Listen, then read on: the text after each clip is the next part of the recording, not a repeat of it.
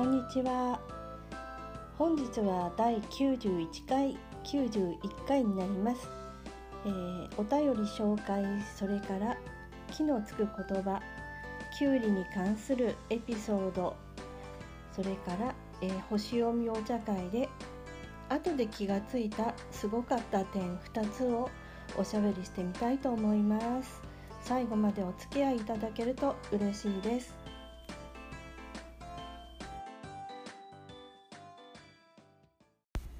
はいまずはお便りから紹介させていただきたいと思います、えー、S さん S ちゃんからお便りいただきました、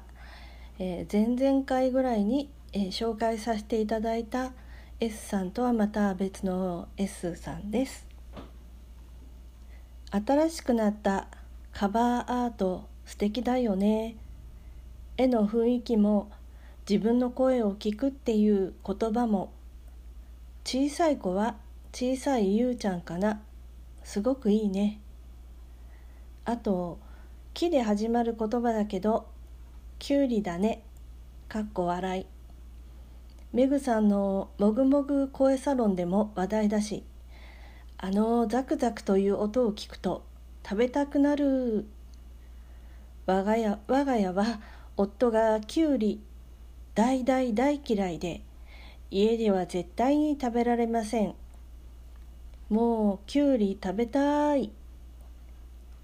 というお便りを紹介させていただきました。S さんありがとう。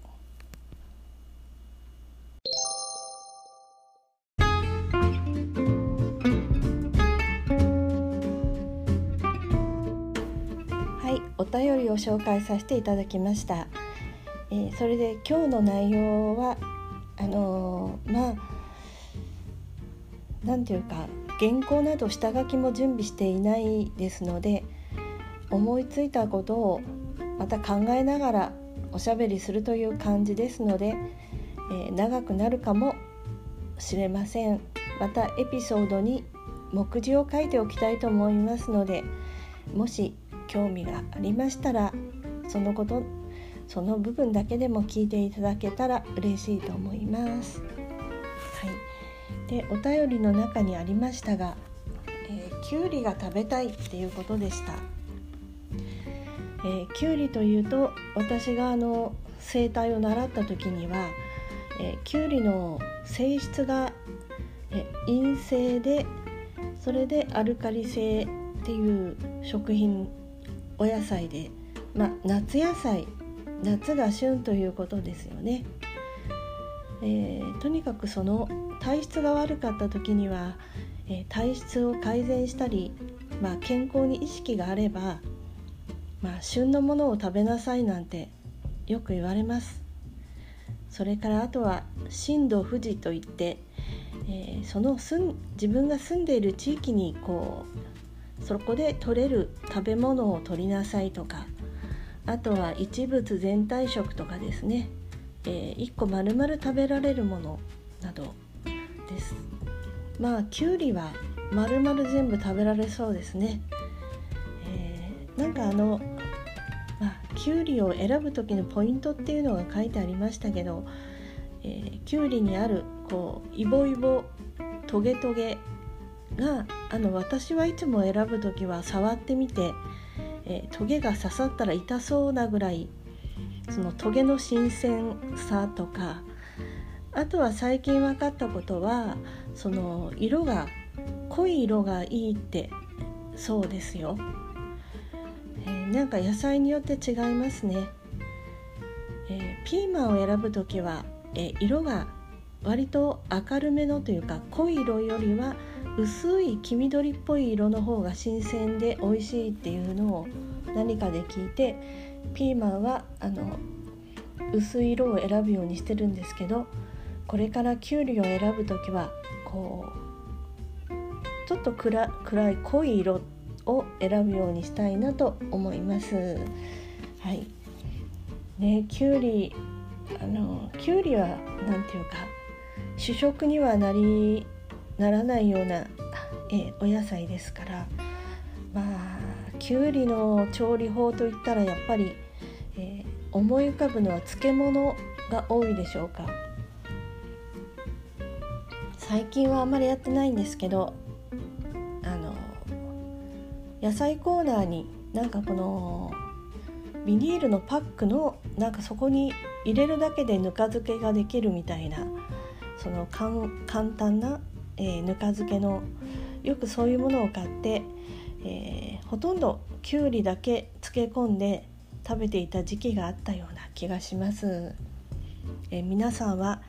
えどんなきゅうり料理サラダとか漬物とかだよねやっぱり。まああの居酒屋などに行くと昔はもろきゅうといって、えー、もろみ味噌をつけて生のきゅうりを食べたりがありました、そうですね。最近月一声サロンのメグさんの、えー、もぐもぐもぐ声サロン。まだちょっと私は一回もまだ聞けていないんですけどそれで、えー、きゅうりを食べてたんですね。ザクザクという音。なんかそのザクザクっていうこのオノマトペがきゅうりを食べてる音にぴったしですよね。あとはなんか旦那さんはきゅうりが嫌いっていうことでなんかあのきゅうりをた生のきゅうりだったらもちろん音が結構あの音がするしまたあのきゅうりの匂いなどもダメだっていうのをちらっとお聞きしました、まあ、家では絶対に食べられません。きゅうりが食べたいってことでした。なんだろう最近はまあコロナのコロナの話題よりはどっちかというと熱中症に気をつけましょうっていう感じだと思うんですけどまあきゅうりでちらっとネット検索をしてみたらえ熱中症予防にきゅうりなんていうことも書いてありました、えー、きゅうりはほとんどが水分ですし、えー、きゅうりのきゅうりは陰性ですからやっぱり冷やす作用がありますしネットで調べただけではですね栄養価はそんな高くないんですけれどもまあいろいろビタミンとかミネラルのなんか割とバランスが整ってるっていうふうに書いてありました。ですから本当に熱中症に気をつける方でまああんまり極端に強い冷え性とかなけなかったらまあこの暑い夏のこのきゅうりが旬の時期に、えー、たくさん食べておきたい野菜の一つですね。はい。それでですね我が家ではやっぱりきゅうりで一番なんだろう。ちくわの中にきゅうりを入れきゅうりのあちくわの穴にきゅうりを入れたちくわきゅうりなんかはあのー、それがおかずとしてあるとなんか妙に夫のテンションが上がります。なんかきゅうりを食べ食べ方では一番好きみたい。あとは何でしょうね。サラダに入れたりとか。まあ冷やし中華とかそうめんの薬味にも千切りのきゅうりなんかがあると嬉しいですね。あとは私は1回だけあれは宮崎の郷土料理なんでしょうか。冷や汁っていうのを手作りの冷や汁をごちそうになったことがありましてあの時に、えー、乗っていたきゅうりがとっても美味しかったです、えー、我が家の我が家っていうか実家のエピソードとしては、えー、家庭菜園をやっていったんですが主に夏野菜ですね。それできゅうりとかナスとかピーマンとかあとはミニトマトなどあったでしょうか。きゅうりなんかはですねなんか葉っぱの陰に忘れ去られていてすごい巨大化したきゅうりが取れたりすると母が作ってくれたのは今日はきゅうりもみ作ったよって言ってそのすごい大きいきゅうりのそれを半分にしてですね中の種を取ってそしてあの半月切りというか輪切りみたいに切っていってそれをまあ塩もみした後あれは三杯酢なのか甘酢なのかちょっとよく分かりませんけれどもあれがとっても、えー、大好きでした。それからまあちょっとこれは普通はあんまりないんじゃないかなと思われる実家のお料理でですねきゅうりが入ってたもので一度びっくりしたのは味噌汁にきゅうりが入ってた時はさすがにび驚きましたちょうどあの結婚してから、えー、夫と一緒に、えー、仙台に帰省した時ですね、えー、味噌汁いつも、え実家の味噌汁は、えすごい具だくさんなんです。その中に何だろうこれはって感じできゅうりの乱切りが入ってたんですよね。まあなんというか初めて食べた時はちょっとびっくりして、美味しさはちょっと感じられなかったです。で乱切りというとまあカレーの人参とかちょっと大きめに乱切りにしたりとかありますけどもっと小さめの乱切りだったりとか薄い輪切りのきゅうりが味噌汁にさりげなくこう入っていたらそんなにはこう抵抗感がなかったと思うんですけどあれはきっと家庭菜園で、えー、ちょうどいい収穫をされなかった巨大化したきゅうりをきゅうりもみにする以外にもちょっと余らして味噌汁に入れてしまえみたいな感じだったんでしょうかね。まあその、え、実家でその乱切りのきゅうりに入った味噌汁はその後何度かいただきました、えー、そんな感じで、えー、きゅうりにまつわるエピソードをダラダラ話しました、えー、皆さんはなんかきゅうりきゅうりをこんな料理にも使うよっていうのがもしあったら、え教えていただいたら嬉しいです。はいそれで、えこの今日収録の前にこのきゅうりをですねウィキペディアで調べまして、え、どんな項目それでちょっとメモしました、えー、民族というねその民族のところに書いてあったものをメモしましたのでちょっと興味が湧いたので、えー、このラジオでもおしゃべりしてみたいと思います。はい。家紋のきゅうり門はあの漢字であの植物の木樹木の木の木ですね。木に売りでその家紋の門です。そのきゅうり門は野菜のきゅうりの切り口を図案化したものとの説がある。江戸時代は輪切りにすると徳川家の家紋である三つ葉葵に似ているところからそれを食べるのは不敬であるとしてきゅうりを輪切りにされることは慎まれていた。ということ。いや面白いですね。あそんなのは初めて聞きました。一時期あの家紋に興味があって特に千葉に住んでいた時に、えー、千葉一族という、えー、歴史にちょっと興味を持ってその家紋を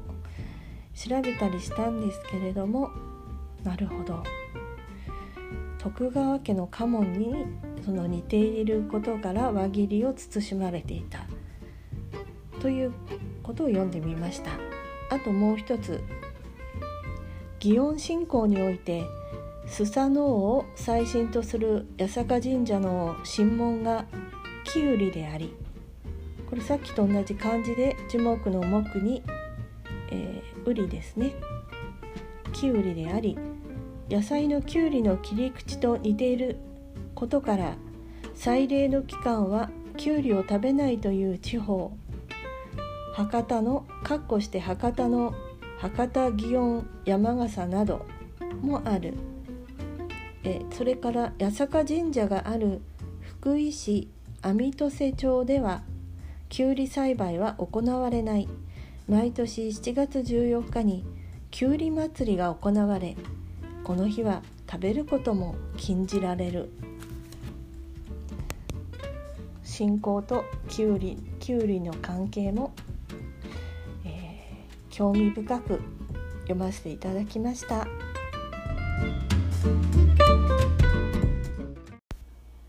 この前、えー、星読みお茶会というのに参加して私は7月生まれの蟹座なんですけれどもそれについてそのお茶会自体はすごく楽しくてなんか本当にその星読みっていうことがすごく思ってた以上に奥深くて神秘的で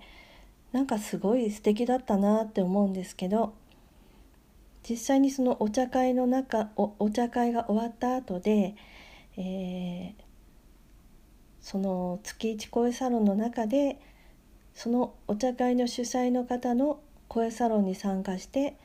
実際おしゃべりしてもうちょっといろいろ話が聞けたよっていうことも同じ参加者さんの中で、えー、教えてもらったりまたはその方とやっぱり昨日そのことお塩見お茶会でのことについていろいろ話す機会があってその話した後でまた何かこう思い出したことがあったのででも実際にはちょっと他でも喋ってるかもしれないんですけど、えー、星読みお茶会ですごかった点2つをまた今ここで話してみたいと思います。まず1番目えっとその蟹座はとても気持ちが大事だっていうことで気持ちが大事なん大事だし大事にしたいんだけれども自分の気持ちが分かりにくいというそういうちょっとそういう点があるっていうことだったんですね。それであの目の前にいる人が何かすごく満足してたり喜んでいたり嬉しそうだったりするとそのことがそのまんま自分の喜びだったり自分の気持ちは満足してるっていうふうになんかあの捉えてしまうことがある。だから例えばこう自分のことを忘れて人が困ってる人を助けたい。助けてもしその人が本当に喜んでくれたりしたらそれを見たらそのこと自身がこの自分の気持ちが喜んでるって思いがちだっていうことでだからそのようにあの勘違いしてしまうこともあるのでやっぱり自分の本当の気持ちを大事にしにくいっていうのがその辺にもあるのかなって思いました。それから2つ目はこれはあの太陽星座が蟹座の話ではなくて私自身が太陽星座とか月星座それから水星っていうところに全部こう水の星座がついてるんですけれどもそれでその星読みお茶会で自分が本当に助かったなって思うことが一つ。その全部水の星座である私の癒しになるのがえ音楽を聴くことだったり美術鑑賞だったり芸術鑑賞だったりそれは絵を見たりですね。あと映画を見るのもいいってそこに癒しを感じるそうです。その話を聞いている中でえー、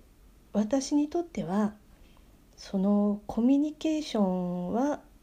そんなに癒しでもないじゃないかっていうような話だったと思うんです。えっと、それをちょっともしまた個人で、えー、セッションを受ける機会があったらその点をちょっともう一つもう一回確認してみたいと思いました。最後まで聞いていただいてありがとうございました。ではまた収録いたします。じゃあまたね。熱中症に気をつけてね。バイバイ。